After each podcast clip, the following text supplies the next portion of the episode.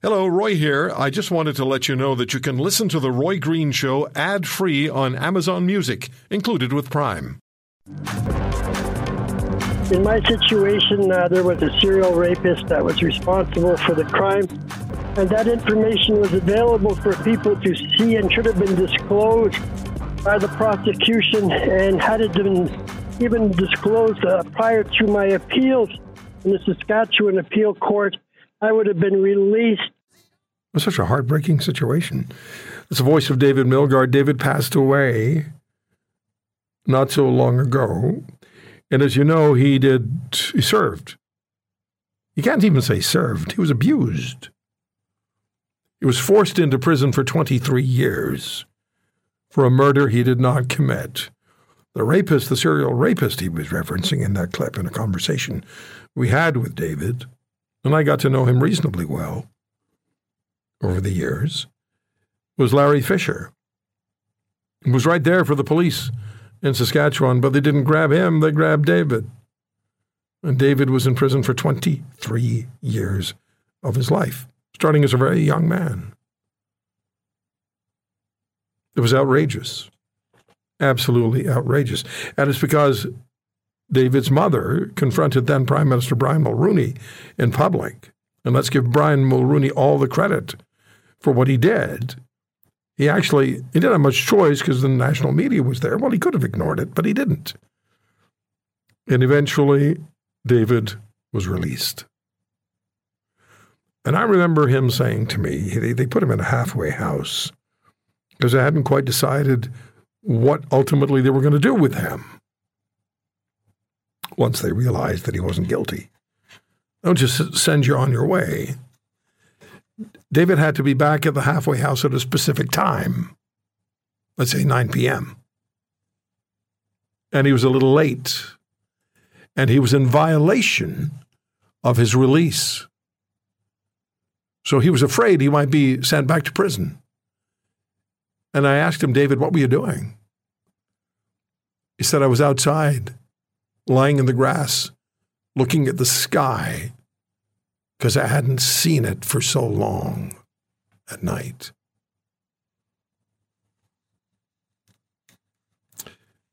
So, a couple of weeks ago, we talked about Bobby Mailman and Wally Gillespie.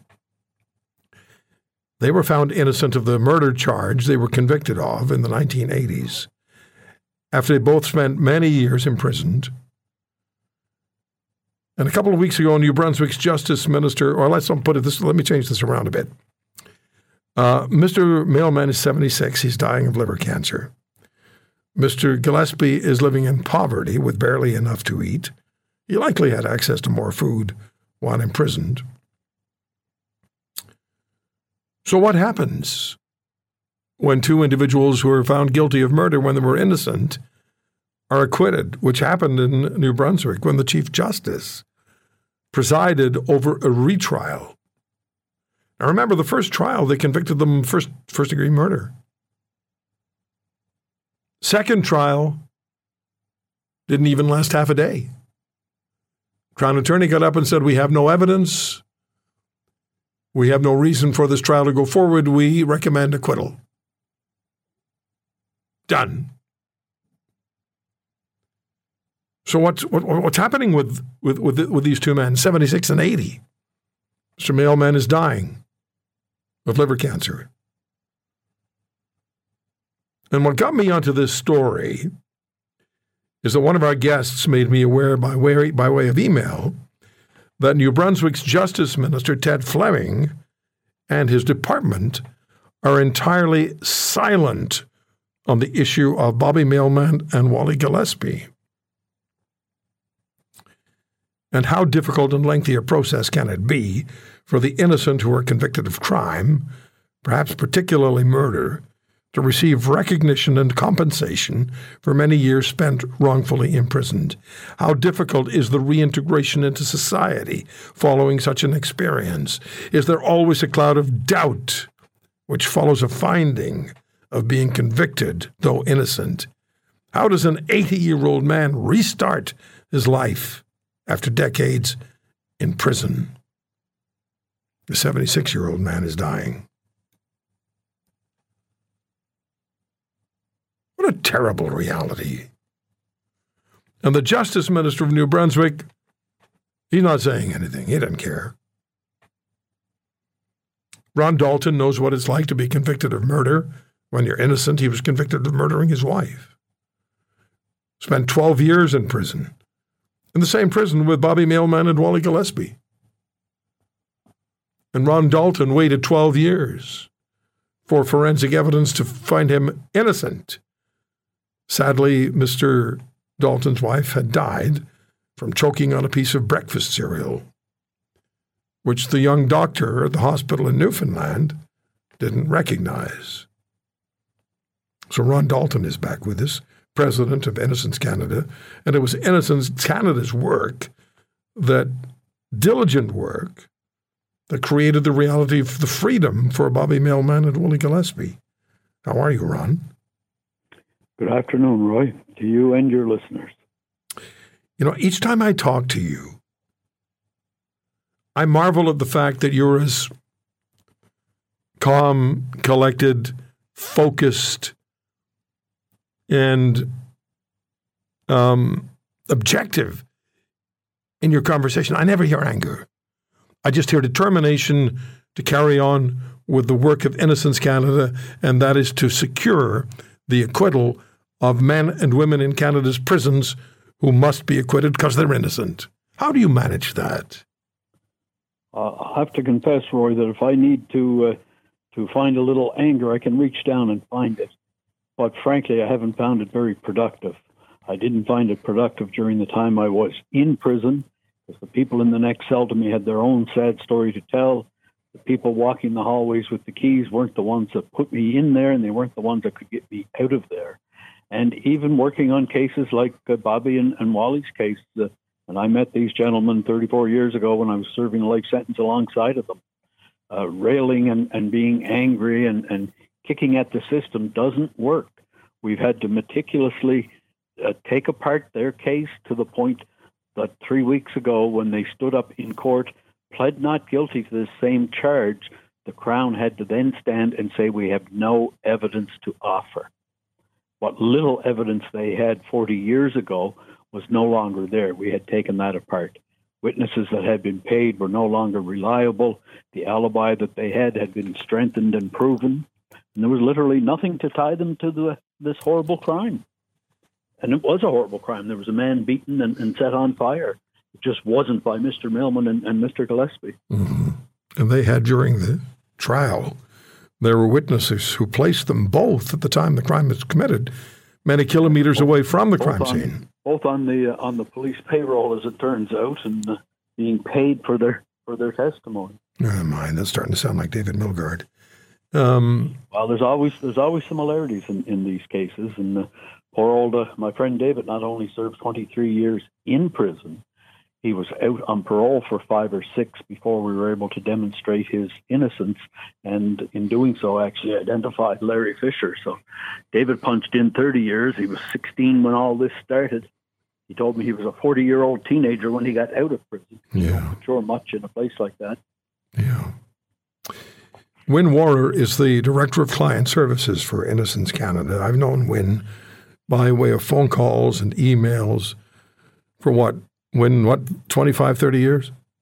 Yes. I've been doing this for, the organization is 31 years old, but I started really 32 years ago. You're an amazing person, and you've seen so much, and you've experienced so much. And yet, you as well are always objective when I'm sure anger could easily be an emotion that you would display. What what is your feeling? What is, what do you feel about the Bobby Mailman and Wally Gillespie story? Because it was from you Win that I found out that New Brunswick's justice minister appears to care not a whit about them or any compensation they might be due.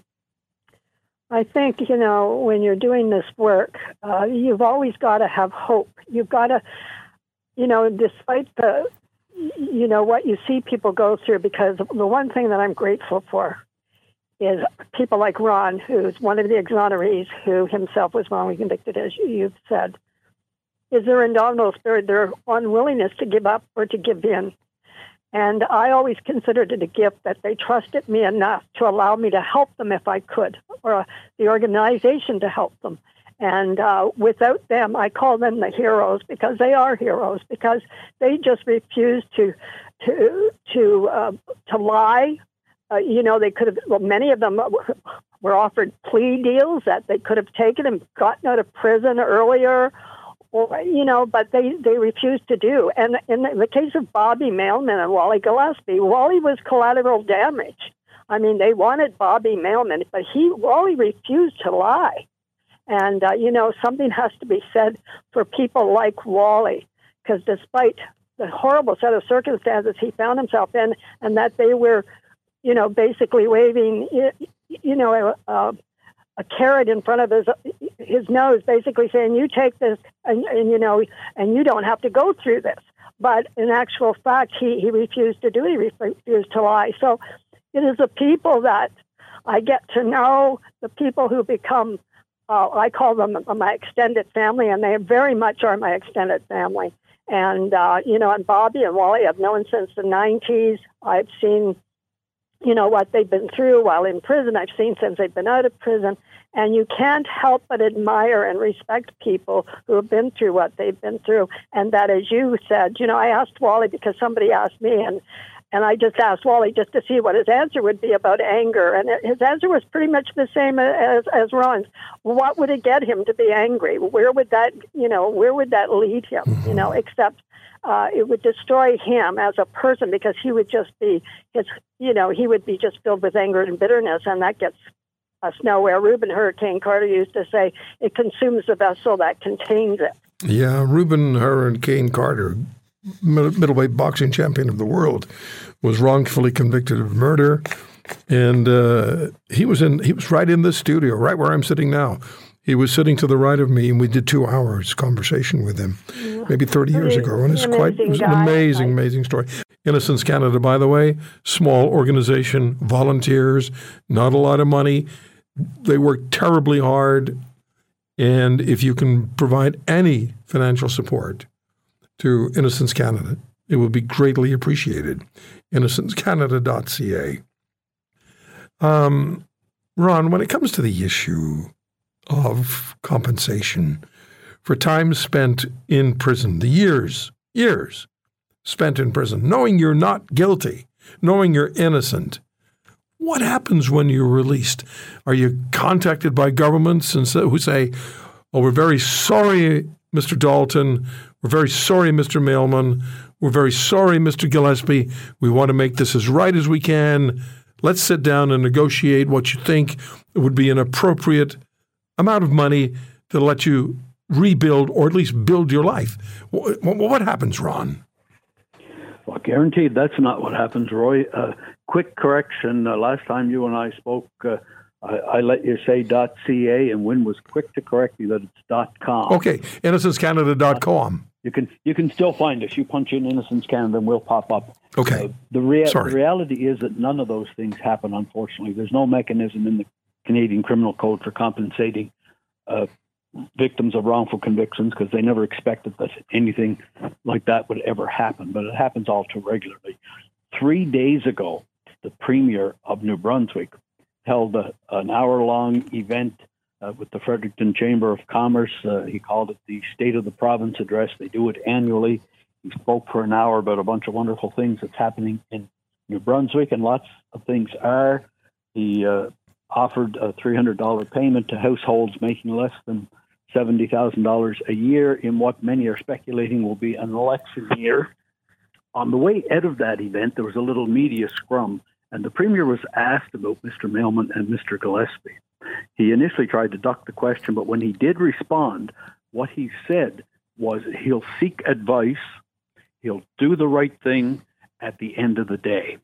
And we all know what the right thing is. You stand up and, and man up and admit that you made a mistake, that your government, the, the people of New Brunswick that you represent, the people 40 years ago working on your behalf got it wrong. You own up to your mistakes, you compensate the, the victims as best you can 40 years later, a little bit of money to make their lives a little easier. Mr. Mailman's case, in the few days he has left, I spoke to him for half an hour today, and he's in he's in very difficult circumstances. And as you said, Mr. Gillespie's 80 years old. This could all happen in a, a 20 minute conversation between their legal representatives and the uh, the premier and, and, attorney general in uh, New Brunswick, who to this point have been silent. The federal justice minister overturned their convictions. The chief justice of New Brunswick found them not guilty, and the following day apologized in writing on behalf of the courts. We haven't heard a thing from the, the New Brunswick justice minister or the premier.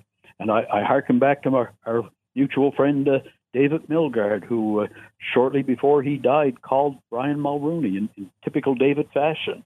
We were lobbying at the time for the feds to uh, put in a, an independent, publicly funded body to do the type of work that we do, and, and David called Mulroney, who wasn't at home but got back to him within a half hour. And uh, David said, "How do we get this thing moving?" And, and uh, uh, former Prime Minister Mulroney told him, he said, David, he said, nothing happens in Ottawa until the Prime Minister says so. But when the Prime Minister says so, things can happen pretty quickly. Okay. We, we in an analogous situation in the Brunswick. Ron, when we, we have to pick this up, again, there's much more to be said. Much more to be said. It's in the interest of everybody in this country because the next person, innocently convicted, could be anybody.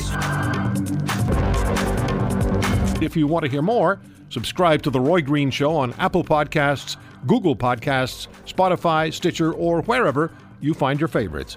And if you like what you hear, leave us a review and tell a friend. I'm Roy Green. Have a great weekend.